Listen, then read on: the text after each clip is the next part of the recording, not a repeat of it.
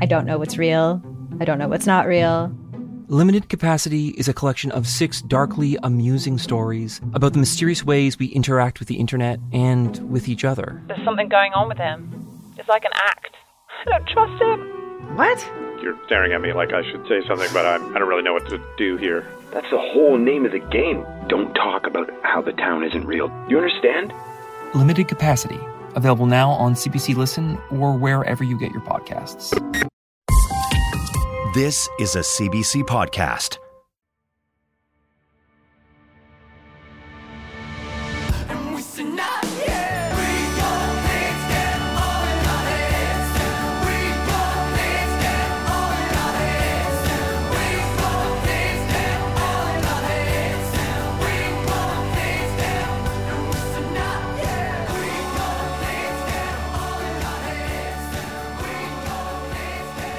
Well, we are sitting down uh, with Dr. Jeffrey Mogil, who is a neuroscientist and pain researcher uh, interested in how genetic, social factors, and sex differences affect pain. He heads the Pain Genetics Lab at McGill University and is the founder and director of NAPS, which sounds a lot cuter than it is. Uh, Na- NAPS does sound very cute. it does sound fucking cute. NAPS uh, stands for the North American Pain School. Um, uh, nothing cute about pain, I don't think. Uh, although, who knows, Jeffrey? You might change my my tone on that. Uh, I guess let's. Okay, I you know what I I I was gonna like maybe hold on to, to this until a little bit later, but I can't. I'm I have to ask you. Um, before we get into like what is pain, I guess this kind of will get into what is pain, but just recently, uh, you and a panel of others have actually changed the definition of pain. So can you can you give us a, a little bit of, of a breakdown of what the what the I guess long-standing old definition of pain was and then and how did that change and what is now today's definition of pain? Right. Okay. So the so the old definition. Let's see if I've memorized it. I should. I've taught it enough times over enough years. So pain is a sensory and emotional experience associated with actual or potential tissue damage, or described in terms of such damage. Okay. So the first thing that's interesting about that is that it's both a sensation and an emotion at the same time. And this Mm. part everyone still agrees with. It's a weird thing. It's kind of like, uh, you know, light is a particle and a wave at the same time. It's got a duality to it, but it's true, and the science totally backs that up. Uh, it's associated with actual or potential tissue damage, so that's easy too. If I take a knife and I put it through your arm, it's going to hurt, but it's going to hurt long before it damages any of the cells uh, of your skin, right? It's going to hurt when it's almost about to damage you. So that makes sense. It's the last part that weirds people out, uh, described in terms of such damage. And so what that means is if someone tells you that it feels like someone was taking a red hot poker and shoving it into their arm, even though they have no tissue damage that you can see or nerve damage that you can see, um, they almost certainly have pain and they should be believed. And, you know, eventually we figure out the reason, even though we're not sure in every case why someone has pain. Hmm. The committee that I was on decided eventually that the word described was a problem because that implies that the only people that could have pain are people that can describe something to you. And of course, babies have pain, but they can't describe it. And Mhm. animals, at least some animals, almost certainly have pain and they can't describe it either. Hmm. So we changed the wording to get rid of the verb describe. Okay, so what is the what's the word? Uh, Did, did you change it with another another Uh, word? Yes, the, the word we changed it to was resembling. Um, Ah, And the nice thing about resembling is is that it's dependent on either the person telling you that it resembles that, or if we have other reason to believe that it's similar, that it resembles, um, Mm. then for an animal or for a baby, we could come to the conclusion that they were in pain. Right. So it could be described through resembling that by somebody talking about how it resembles that. Exactly. And then in addition, Mm. also just resemble it by uh, by observation. Yeah, that's precisely it. And of course, everything is observation, right? When everything is pain behavior. If I ask you how much pain you're in and you say eight, Well, that's a behavior you're making that I have to interpret, right? So there's actually nothing different about human self reports um, versus looking at other behaviors that humans or animals might make. So I, I've always been. Um, um, it's funny because we talk, we talk, we like, we love hacks on Sick Boy Podcast. You So- love hacks. You love Brian. hacks. Yeah. Guilty. Uh, so we sometimes talk about like get, like what are the hacks to getting seen quicker in the emergency room. Though we don't advise that people actually do these things. we Yeah, talk about right. things like Usually like when the triage nurse. I know where you're going here. when the triage nurse says on a scale of one to ten, how much pain are you experiencing? And I've always like not that I've personally done this, but I've Yes, always said like if you say higher, you're you could potentially be seen faster. So are they like making a a sort of like using the words that you're describing with plus like your actual like resemblance of pain that they're observing to to say like ah he said 10 but like Yeah. This to me looks more like a 3 Right. So uh, there's a joke among uh, pain docs um, that the most common pain rating on a scale from zero to 10 uh, is 11. right, right. And you're right to distrust it completely, right? Uh, let me tell you a story. So, my wife uh, used to be a chiropractor, and at her uh, chiropractic clinic, whenever someone went in, they were given like this form, and it had a human body, and they were supposed to, you know, draw an arrow to the part that hurt, and then put a number by the arrow to tell the chiropractor how much it hurt.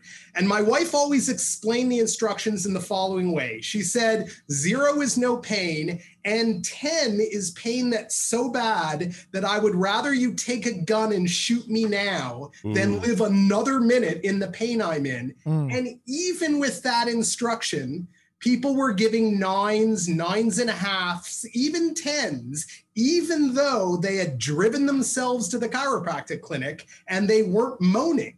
Right. Mm. So you're right that people sometimes ha- have a hard time with scales. The thing is, it's kind of like democracy, right? It's the worst system, except for every other system that's ever been tried, which is Mhm. even worse than that. Right. and when you're right. in pain and and, and and there's there has to be some i'm assuming there's some factor of while you're in pain your ability to actually quantify that pain is probably quite difficult versus reflecting on pain that you've experienced in the past especially if it's pain that has a big emotional component to it. So Right. sometimes a better question of asking people for simply one number is to ask them for two numbers. One is the intensity of the pain, and the second number is the unpleasantness of the pain. Hmm. And those things often go together, but often they don't. Right. Eh, Mhm. Pain, it, like, I mean, pain just seems like such a subjective thing, you know, and it's, it's very tricky. It's like, I, I'm, I'm, I'm think, I can't not think about like David Blaine taking an ice pick and like slowly shoving it through his fucking bicep, you know, and like, and like from one end out the other. And that he, he, and he does this very calmly. He does this without showing any, any signs of pain, but obviously like that has to hurt. You know what I mean? Or or like or or can it not? Is there is there is it so subjective that like some people actually have a hard harder time feeling the the sensation of pain than others? Uh, there is huge variability, more variability than you would even imagine. So uh, forget ice picks, which might be a trick, right? And Right. and walking on hot coals, that's more physics than Mm. biology, right? Um, but take something like this. So I take um, a, you know an inch square metal plate and I put it on your forearm. Um, and I heat it up to 49 degrees Celsius for six seconds. So there's one study that I'm thinking of right now in my head where they did that to 500 people and they asked them for ratings from zero, no pain, to 100, worst pain imaginable. Hmm. And they got ratings from five to 95 for exactly the same stimulus, Yeah, right. right? As much variability as you can think of, that's how much there is. Yeah, yeah, it's like tattoos, right? Like I- my my arm is covered in tattoos, and pretty much every tattoo on my arm, I would say the pain scale would be like it was a two or a three. Like it was, it's sometimes almost barely noticeable. But I know some people that have gotten tattoos on their arms, and they're like, that was extraordinary pain, like very very painful. So It is, it is a weird. It's a it. What is what is like the what's the purpose of of pain? It, it, that that sounds like a bit of a silly question, but like, is there is there like a biological evolutionary purpose to it? So it's actually a great question, and it has at least three different answers because it, it depends on the duration of the pain that you're talking about. So that so the hmm. easy one is what's the purpose for short-lasting pain, what we call acute pain. Um, and that everyone knows the answer to, right? That's because you want to be able to pull your hand away from the hot stove before you get burned or before the burn gets worse. Right. So, you know, it's to prevent tissue damage or to minimize tissue damage. There's, by the way, another reason for it that people often don't think of, which is um, it's the world's best teaching signal. So, like toddlers need to learn at some point that they can jump down off the couch, but they can't jump down off their sister's top bunk bed. Sure. Right. At some point, we need to learn what our bodies are able to do and what the limits of that is. Mm. And pain is the way people learn. Right. Hmm. Mm. So that's for short lasting pain. Now, what about pain that lasts for, I don't know, minutes to hours to days? Like chronic pain. Yeah. Right. Well, no, that's not even chronic pain. That- Okay, yeah, okay. Right. That's what you might call tonic pain. Okay. And that purpose is um, uh, basically to enforce recuperation, to punish any attempt to move the body part that's trying to heal um, so that it makes the animal stay put. It makes people stay in bed. Um, this is before casts, of course, right? But you know, if you break your arm and you know, and you're an animal or you're a person before casts were invented, you- what you really need to do is stop moving the arm if you have any chance of it healing up, you know, properly and without getting infected and killing you. And pain is the punishment if you try to do anything else. So that Hmm. makes perfect sense, Hmm. right? Evolutionarily speaking. Yeah. And then the big open question is why do we have chronic pain that lasts for weeks to months to years? Yeah. And the usual answer you'll get from pain researchers is there's no reason at all. It's like it's a pathology. It's it's the alarm stuck in the on position. Um, and people have been saying that for decades. It's probably, you know, at least partially true. But now people are starting to believe that maybe there's a purpose to chronic pain too. Um, and there's been some very amusing studies, one done in squid, and then we published something in mice based off it. And the conclusion from those very recent studies is that maybe it's to remind animals and people that they're um, more susceptible to predators than they used to be Ah. um, and that they really ought to change their risk benefit calculations for their behavior because it'd be easier for them to get picked off because they're injured. So, in some sense, chronic pain is to remind you that you're injured. That remind you What- that you're vulnerable. Yeah. Yeah. right. what would be Yeah. the what would be like in the in the in the environment that we find ourselves in as humans Mm. now which is obviously very different evolutionarily than you know thousands of years ago when we had you know animals that we had to protect ourselves against which we don't have now what what would be the practical purpose in in the environment that we find ourselves in for chronic pain is that still just like a big open question No, but but that's you've hit upon the problem with evolution, right? Is that evolution doesn't care about the situation we're in now. Evolution only cares about the situation that we used to be in right for hundreds of thousands of years. And so you're right, we're the top predator now. There's nothing to be afraid of.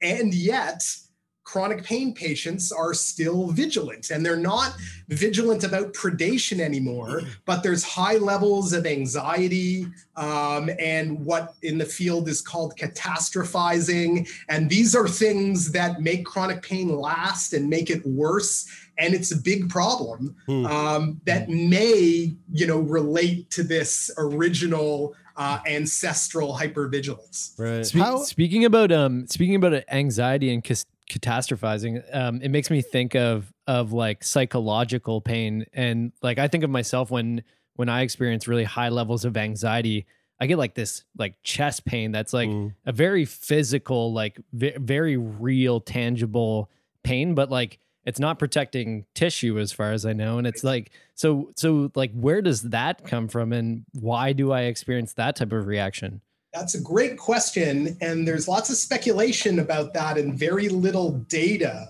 But there are some who believe that, look, pain is very old, right? I mean, evolutionarily, and it was, you know, uh, you know, animals going back all the way to bacteria are at least avoiding things that can hurt them. Mm. And the idea is that emotional pain uh, sort of borrowed the neural circuitry of physical pain and then modified it a tad. Mm. Um, and that is why a heartache is literally a heartache. Heartache, yeah. Um, yeah. Because the systems that were in place for physical pain were borrowed to produce emotional pain. Whoa. It's Or hard to I, is, so wait, would it be true that because I've never really thought of this, but thinking of thinking of uh, human beings as being like um, one of the most in terms of like consciousness and emotional intelligence being the most uh, evolved sort of beings on this planet. Um, did the emotional did our emotional emotional intelligence system sort of evolve later than our our physical system? So it Oh, uh, a borrowed. a hundred percent. That's to what the- you mean borrowed the circuitry, like yeah, yeah, a hundred percent. That's the way it happened. And again, when you ask, you know, what animals are capable of the kind of emotional responses you're talking about, it's probably only primates, Mm. right? Mhm. Like even going down to cats and dogs and rats and mice, like maybe, maybe not. Chimpanzees probably, us for sure, and and so yeah, I agree with that completely. Oh, crazy. I I, I want to get into like what accounts for the differences in how we experience pain, and I guess to kick that off, we have a really great question from one of our patrons, Megs. Um, she was wondering, uh, and and I've heard this too so many times. She said, I, "I've heard women and men experience pain differently, or that women have a higher pain threshold. How accurate is this? Are there any studies done on this?"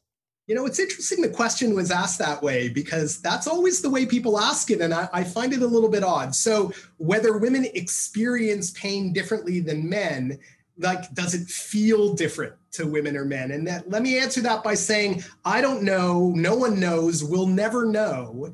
And it's a bigger problem than that, right? Like, I don't know that you guys feel pain the same way that I do. No, no one can know what someone else's pain feels like Right.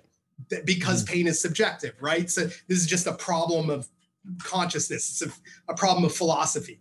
Um, it is true that um, women give higher ratings to pain than men do, and their thresholds are lower, uh, and their tolerance is lower. So when you measure pain in a, a controlled way in laboratory experiments, um, pretty much across the board, women are more sensitive. And I know that comes to a shock to a lot of people because most people guess the other way and they reason that, oh, because women, you know, have to deal with childbirth, they must be more tolerant of pain. Yeah, Uh, but it turns out that the science goes dramatically in the other direction. Huh? Yeah, because that's what I've always heard. It's like, oh, well, women women Yeah, me too. push a giant human out of their out of their bottom and like that's they've got a higher th- i mean i know i couldn't push a baby out of my penis like i would be i would be like take that gun Well, put me uh, down The environment I'm is not going slightly there. there's a slightly different environment as well happening with the, the, the opening. yes yes i'm sure Yeah, there's something to do with that yeah And- Maybe your and of butthole course- then. More like and your of course, butthole. it's been shown that the closer a woman gets to labor, um, their pain sensitivity actually reduces. So there's Right. an analgesia that comes with pregnancy, and I've always found that very strange because although it clearly exists and there's you know scientific evidence that it exists, it obviously doesn't work. Mm, Or at least interesting. doesn't Yeah, work right. nearly well enough, right? yeah is there is there is there an association and maybe this is uh and, and maybe mm, I'm, I'm, one- I'm curious if this has been shown in people with who experience chronic pain like is there a do do, do people do people ever experience a um does the tolerance for pain rise when pain is is is more frequent more Yeah. frequently uh Ah. felt like Mm. uh, you know do you you know just like the same way that if i drink if i drink coffee for a long time my caffeine Mm. my caffeine tolerance is going to rise or alcohol or whatever whatever it is does that happen with pain So this is a great question with a surprising answer. So pain is different from every other sensation. So let me give you an example. Um, the, the normal phenomenon is called habituation. Okay, and the best example of this is you go into a kitchen and you hear the refrigerator humming, right? Hmm. But if you stay in that kitchen for 10 minutes, you will not hear the refrigerator hum anymore. The hum is just as loud as it used to be, Mm. but you've habituated to it because it's information you don't need. So your brain eventually blocks it out. Mhm. And all the senses work that way. But pain, it's exactly the opposite. The longer pain is there and the more frequently it's there, the more sensitive people get to it. Whoa. So the problem keeps getting Whoa. worse over time. Huh. Wow, that that really surprises me because I was, you know, I'm thinking about like um like I think about my dad, right, who's like experienced like chronic back pain for a long time. And and I always had this like assumption where it's like, oh, I guess like you're you've experienced this pain for so long, you're just you're you then just get used to it and it sort of becomes you sort of become deaf to it after such a period long period of time. So people get used to it. People can get used to almost anything. Um, and they probably stop talking about it because when they talk about it, people don't react well. It's an interesting thing about pain. No, everyone wants to talk about their pain, and no one wants to hear about anyone else's pain. they Right, right, really, right. really don't. So people learn that it doesn't go over well, and usually really they, they start to shut up. But the irony is, is that the pain is probably worse five years later than it was when it started. Right. It's funny because I was gonna I was gonna guess that actually, and and um because I was thinking like it, it kind of makes sense though actually as as a as a system to like prov- like protect you over time if you have this um, chronic pain that your brain is constantly trying to remind you of it probably has to get worse over time to make you like like say hey you haven't done anything about this yet like now you got to get it checked out you got to do I- something about it Except the irony of it is, is that there's nothing that can be done, right? Because Right. the tissue Yeah, is right. already healed. And again, before neuroscience and neurologists and you know other options, um, there just wasn't anything that could be done.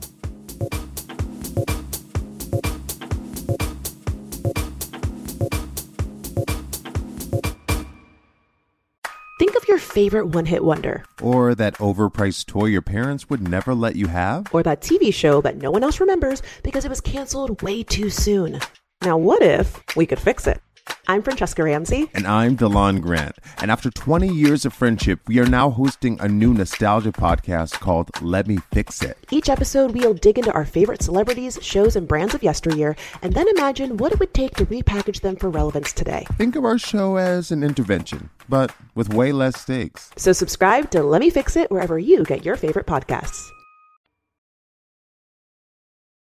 That actually makes Mm. me think of so I I tore my quad in uh, three places um, when I was playing rugby like ten years ago, and and um, I had a like a full lag cast for like three months, and when I got out of the lag cast, the doctor did an ultrasound and looked at it and said, "Great, you're perfectly healed," and I couldn't use my leg, like I just couldn't use it. Mm. and I would start use I I started walking on it. And like there was something it wasn't hurting but there was something like in like psychologically in my brain that was going on to like to stop me from going to a certain range of motion. Like I just couldn't go past that.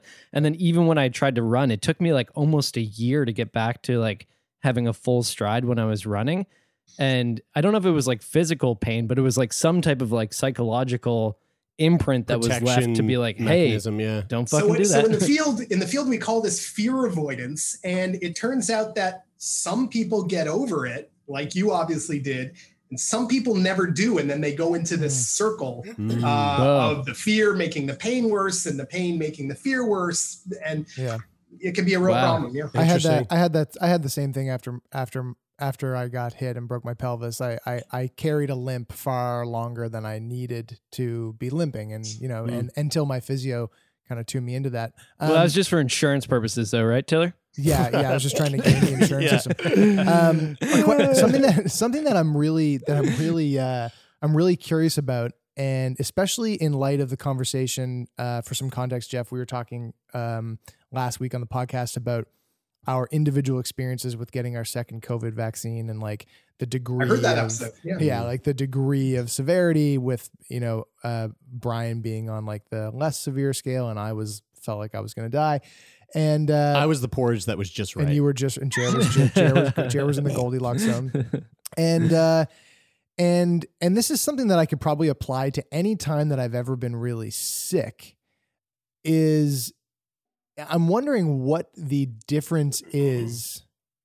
Well, let's just say that, but, but over the course of that, those 24 hours, I really resonated with the idea that, you know, you don't get used to the pain because actually, even though the sensation was fairly consistent through the day, I felt like I was going insane through the day by having to con- continuously deal with the feelings that I was like, it felt like I was, you know, I was bouncing off the walls because I couldn't, I was too uncomfortable to, too uncomfortable to sit still, but no energy to, to, to do anything except sit still.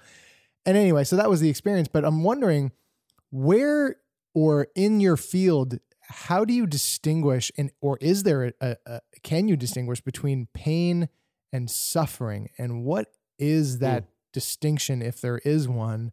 And how do you figure out where that line is? So there, there was a very, a very famous guy in the field named Bill Fordyce who uh, came up with this very famous sort of rainbow diagram of inner layers and outer layers. And the, the innermost layer is called nociception. That's just the, the workings of your nerves and, and brain to produce the signal that is going to produce the perception of pain. And then over above nociception, there's pain. And then over above pain, there's suffering.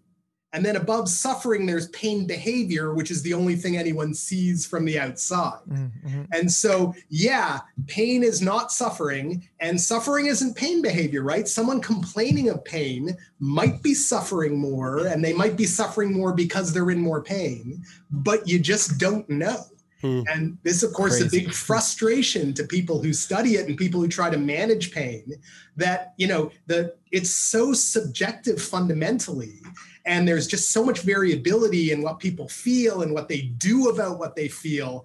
And so, trying to figure out how much suffering is going on is really, really complicated. Mhm. Yeah, it's it's like it's a very common.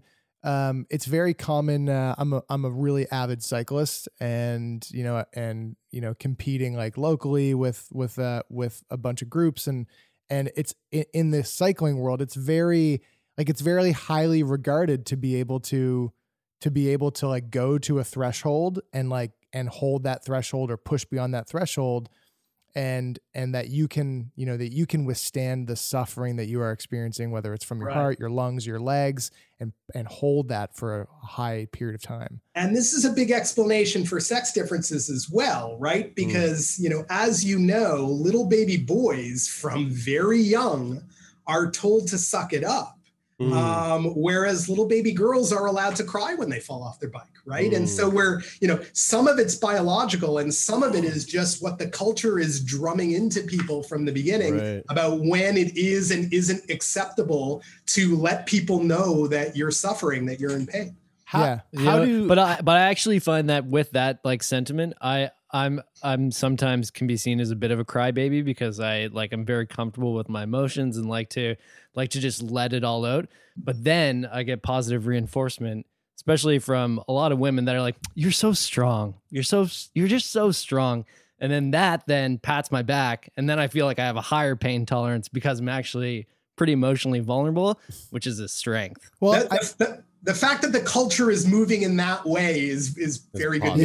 yeah and, and i think that i think that what you what you just said there jeffrey was it, like really speaks to a lot of a lot of cultural things like when i think about like my what my threshold is for going to the emergency room is far higher than it should be and and you know and and and uh, and not just on the on the physical side but like on on the emotional side like the the degree to which we need to feel before we as men before we speak up and say Mm. something to somebody whether it's you know whether it's uh you know like grief that we're experiencing after a loss or a mental um, health issue like anxiety or depression like our th- we are like from a young age there's definitely and, and very obviously that cultural component that says you know th- this needs to be like you need to be borderline on your deathbed before you come forward Mm. and and speak up and Which and- is part of the reason why we die younger.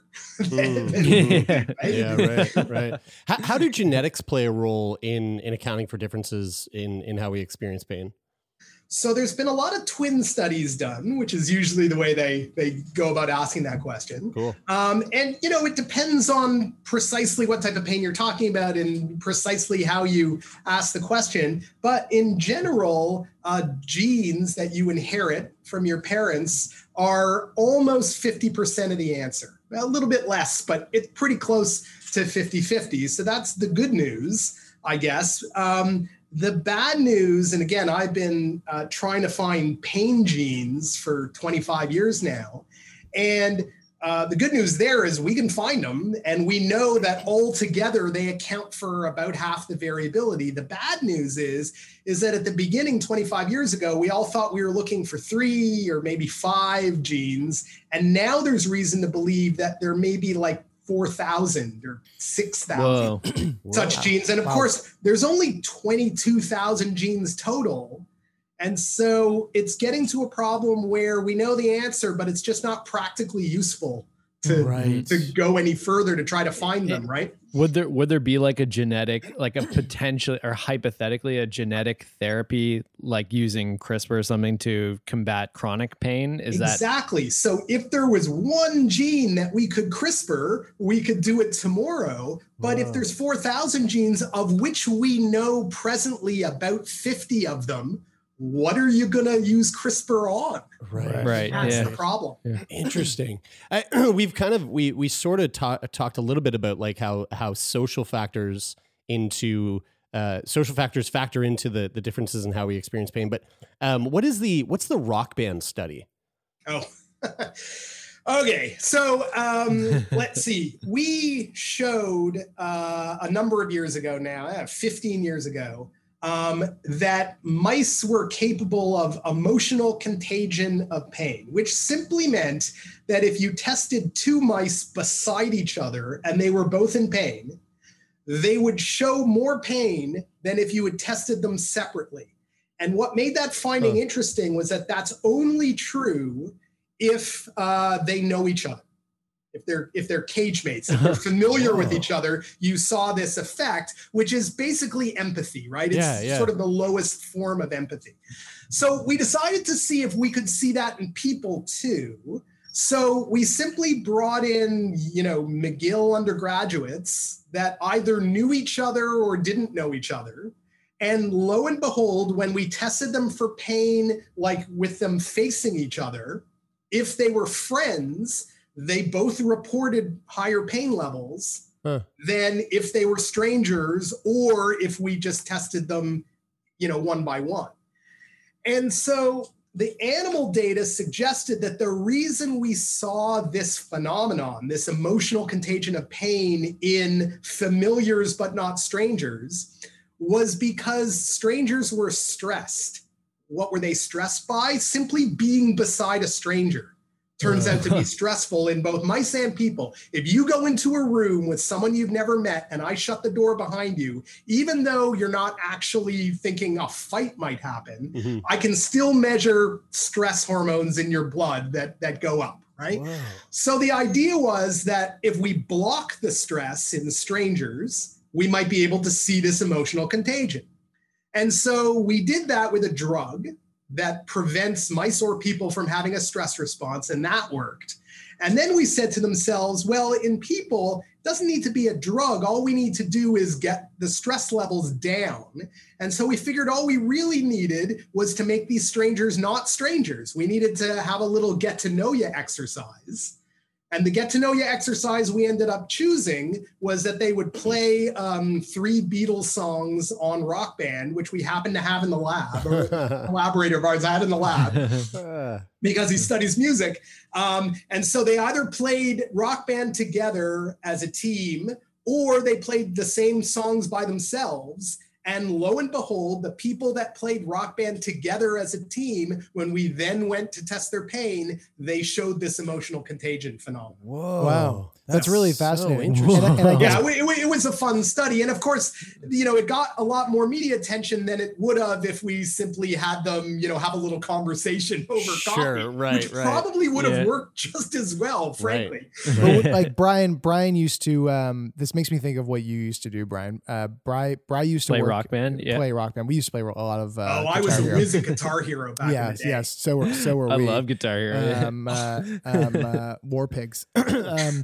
um, Bry used to live in Dubai, and he used to work for a company that did team building, and uh, and I was um, I was lucky enough to be to go to visit Bry there, and while I was there, we did this that we did an event that his company used had previously used to host um, as a team building thing, and and I mean I've done a number of team building things in my life, but like the the uh, the the immediacy of your connection with people when you are given a task that you all have to do and accomplish is is really incredible and how how quickly you can create a connection that is really just based on a, a super singular experience. Like hey that one time that we had to you know build this thing within 10 minutes and we did it better than everybody else. And now for some reason we're friends. And I and I'll and I'll do something for you that if you had walked up to me on the street 10 minutes before we did that and I didn't know who you were I would I, I would have gone that's crazy It's- That's because crazy. what, what is friendship? It's three things right? It's it's someone that drive you to the airport or help you move but what it really is is shared shared references Right. right like things that happen to you both that you can say remember that time and oh yeah that was fun right that, Mhm. that's what friends have that you know strangers don't Right? and how fascinating it is that that once you have that connection that it's not just the way that you think about that person it is scientifically the way that you feel, Feel, about that yeah. person when they are put under it makes under me distress i mean this might be a little bit left field but like after realizing that through that through the rock band study was there was there any kind of drive um from anybody involved in the study to to like potentially seek out ways where where where you can reproduce that without the need to actually put two people together in a room and have a shared experience? You know because like it makes me think about um let's use covid for example. You know like you hear that covid is just ravaging india and people are dying in droves. And you hear that you hear that on the news. And to a lot of people that's just a statistic. It's hard to wrap your head around. A lot of people might go oh that's really sad but don't actually feel anything tangible about the horror, hor- horrible thing that's happening in India. But like we would be so much better off as a as a planet, you know, as a as a as a race if we felt that type of empathy even for strangers that we just we do not know. Is there is there any I mean like this is outside anybody of pain now, bottling but, that like, up? Yeah.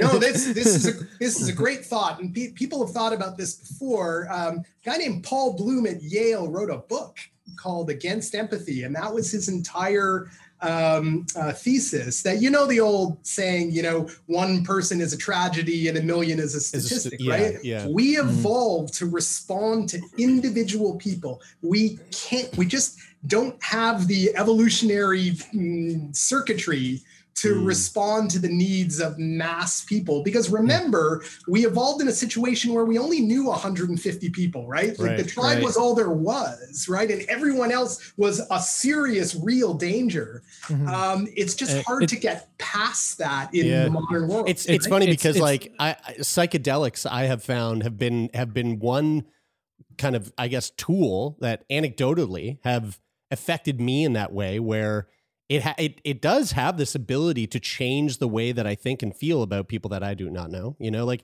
so I wa- I wonder if there is some sort of you know like Brian said like some It- sort of bottled up thing that you could just kind But of it- it- dose it the kinda world re- with and change the it- way everyone functions. spray it from seven it reminds me of um it's the way like the the way that um like i was listening to a, an episode of the daily the other day where they were talking about um the situation in in portland at the end of june where temperatures were at like 46 degrees yeah. celsius and and like and and people are dying and but they're telling these stories of these individuals and they're talking about like this is why you should care about this stuff because if you just heard about these statistics you wouldn't care but when you hear the Mm-hmm. stories about the individual people you start to do so i think like i think of the way that we're starting to digest news where we're actually hearing these stories where um where places like the new york times are now focusing more on those individuals rather than just reporting statistics because that's ultimately what it's going to take to be Mm. able to like create some type of shift where as a planet we all start to fucking Is care it a about shift global though, warming or is it a, or is it an, ev- or is it like an evolution? Is it, an ev- is it an evolution? Because you mentioned the 150 number, which I, which has a relationship to, to, I can't remember what the name of it is, but it has something to do with the amount of people that you Yeah. can have It's a relationship. Dunbar's with. number. Yeah. Dunbar's yeah number, Dunbar's right. number, yeah And you know, I mean, that is like you said, it's evolutionary. We for for ninety nine percent of our human existence of the existence of our species, we've had now it's going to be called super- Facebook's number, and it's uh, two thousand connections that you Yeah. can have at one Yeah. time or something like Yeah, that. right, right. like I mean yeah, Zuckerberg's yeah, number. like will we will we and that's a, I mean that's a, obviously a really interesting speculation to make like will we eventually have a, a, a, evolve to a place where we can empathize with a great with a far greater number of people Given enough time, but you know, it's- right lots of Yeah. time, Evolution lots of works time. really slow. yeah yeah. Um, I- one thing that I that I, before we kind of come to a close here, one thing that I'm I'm just curious to know uh, your your your Twitter uh, bio um, is uh, neuroscientist and meta pain researcher interested in genetic sex differences and social modulation in mice and people, and then and then it says mice are people too. Um, what it what's uh, what's behind mice are people too? Well, um, just like the rock band study I told you about, um, uh, we've been uh, trying to do studies uh, in recent times in my lab where we do the same study in mice and people.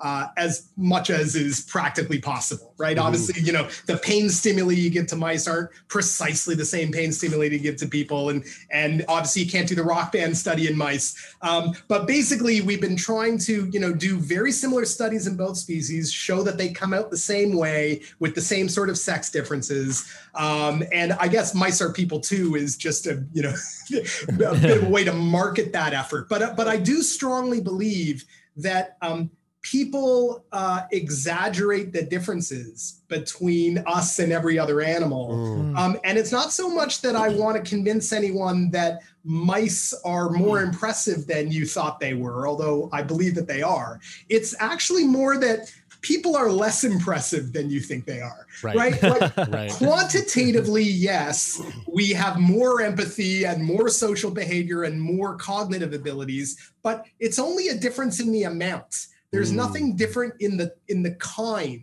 Yeah. between what we do and what we can do and what at least all the other mammals can do. Hmm. I like that. I like I- that a lot. I, I I had a I had a pet rat before, uh, Jeff, and and uh, didn't you was- feed that to it's- a, uh, your your other pet python? Yeah, yeah. Well, I, I so I guess I had like thirty pet rats, but uh, but the but uh, uh, she was in, like I was blown away. There, I have I've had uh, a couple cats as well, and Cats aren't people. my rat was way smarter Cats, than my cats are not people. Cats are uh, just vicious, are the devil demonic devils. Yeah, that's yeah, right. I, I had two cats and I agree with that. Um, well, my, my wife has two cats. Let's put it that way. Um, no, yeah, rats are much better pets than people realize, and they're also Yeah. much better pets than mice. Mhm. Um, mice are just as smart as rats, but they're way more anxious and way more skittish. yeah. Uh, whereas rats will totally calm down and they'll, you know, hang out on your Chill on your shoulder, shoulder. and they're actually a pretty great pet. Uh, my my last question is, um, I and I'm, I'm surprised we haven't touched on this yet, but how how the fuck do you do you test pain on on people? Like, what do you just you get like a MMA fighter come Cattle in, punch him in the punch him in the head? Yeah. So there, there's two ways that are really common. Uh, one way is, as I described before, just to take um, a metal plate, put it on a body part, and heat that metal plate up. Okay. And they either say, um, yeah, okay, it's pain now, or you do it for a certain amount of time and they'll say that's a four. Um, another very common way is something called the cold pressor test, where you have them put their arm in, let's say, four degrees Celsius water That hurts. uh, for a minute or three minutes or five minutes sometimes, and that that hurts a lot. Um, the the worst thing you can do to people, which we have done one time, um, is something called the ischemic tourniquet test, where you put on a blood pressure cuff a little bit tight, not that tight, but then you have them exercise their arm up and down for 20 minutes. Um, so all the blood comes out of it. It sounds Yeah. like it's not safe. It's perfectly safe, um, but it really, really hurts. I've done it once. I'll never do it again. Oh, and wow. people like regularly give scores of nine and ten. Whoa. on that. Oh, that's we should try Whoa. that But it's- uh, it's put it on perfectly TikTok, safe. Brian. Would that be similar? Uh, Yeah. Would that be similar to cycling? Like if you like in, in terms of uh, Yeah, like- after a very you know if you're riding for three hours and at the tail end of that you're like Ow. I, I can't Ow. I can't produce nearly the same effort. I'm I'm in pain. You're absolutely right. It's the same type of pain. It's ischemic pain. Although the pain you get uh, six hours after that or 12 hours after that, that's a completely different type of pain. That's Right. called delayed onset muscle soreness, Mm. um, which is a really Dom. interesting phenomenon too, because that's pain that everyone thinks is good Mm. because that means they had a good workout and they're getting stronger and, you know, they're getting Yeah. gains, right? I um I, I keep saying the, the like last question, but it, it more more and more keeps coming to me. But uh, the other day, Yeah. so okay, so I I I've seen like several videos on on YouTube now of like of this theory, and I don't know if it's true or not. Maybe it's just like a sort of like Vanity Fair type like interesting clickbaity thing, but um these videos where it's like people put their hands in ice water and and they test their they test them like you know they're it's obviously that's like a that that becomes a painful thing but they were they were testing the amount of time that someone puts their hand in water without swearing and then versus the amount of time with their hand in water with with like swearing and the people Oh, who yeah, I've swore um, could could like tolerate the pain longer. And the reason I ask is because I I have a I have a sailor's mouth. I swear all the time. But the other day I chopped off a huge hunk of my my middle finger, and uh, as as I chopped through it, immediately I started just swearing like nobody's business because I was like, maybe this will help. Um, is there any truth to that? Like, is is that is that a true is that a real study that like swearing can actually get you like get you through a sort of pain threshold? it was a real study in a real journal um, and you know as far as that study goes it looks pretty reasonable um, Fuck yeah. People shouldn't really believe anything after one study right Yeah, things right, aren't right. real until there's you know 20 studies and a meta-analysis but yeah that was a real study by a real you know respected group I, I, and I'm sure it's real Cool. Well, Jeffrey, I got to say, this has been uh, as fascinating as I was expecting it to be. Uh, loved having you on the show. We really appreciate that you took time out of your schedule today to sit down and chat with us. Thank you so much. it was fun Yeah, for me too cool. thanks guys Thanks, Jim. Thanks, Jeff.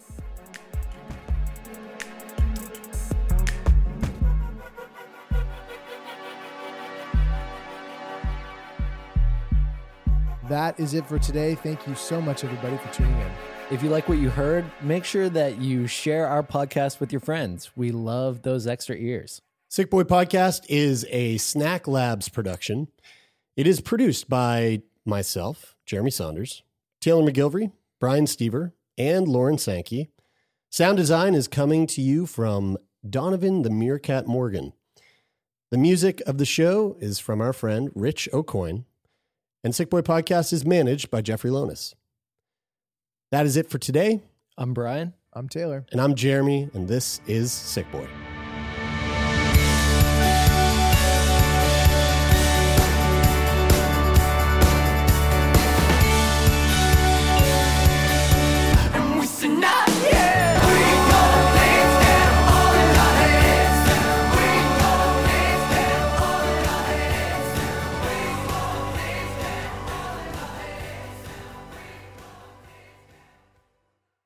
For more CBC podcasts, go to cbc.ca slash podcasts.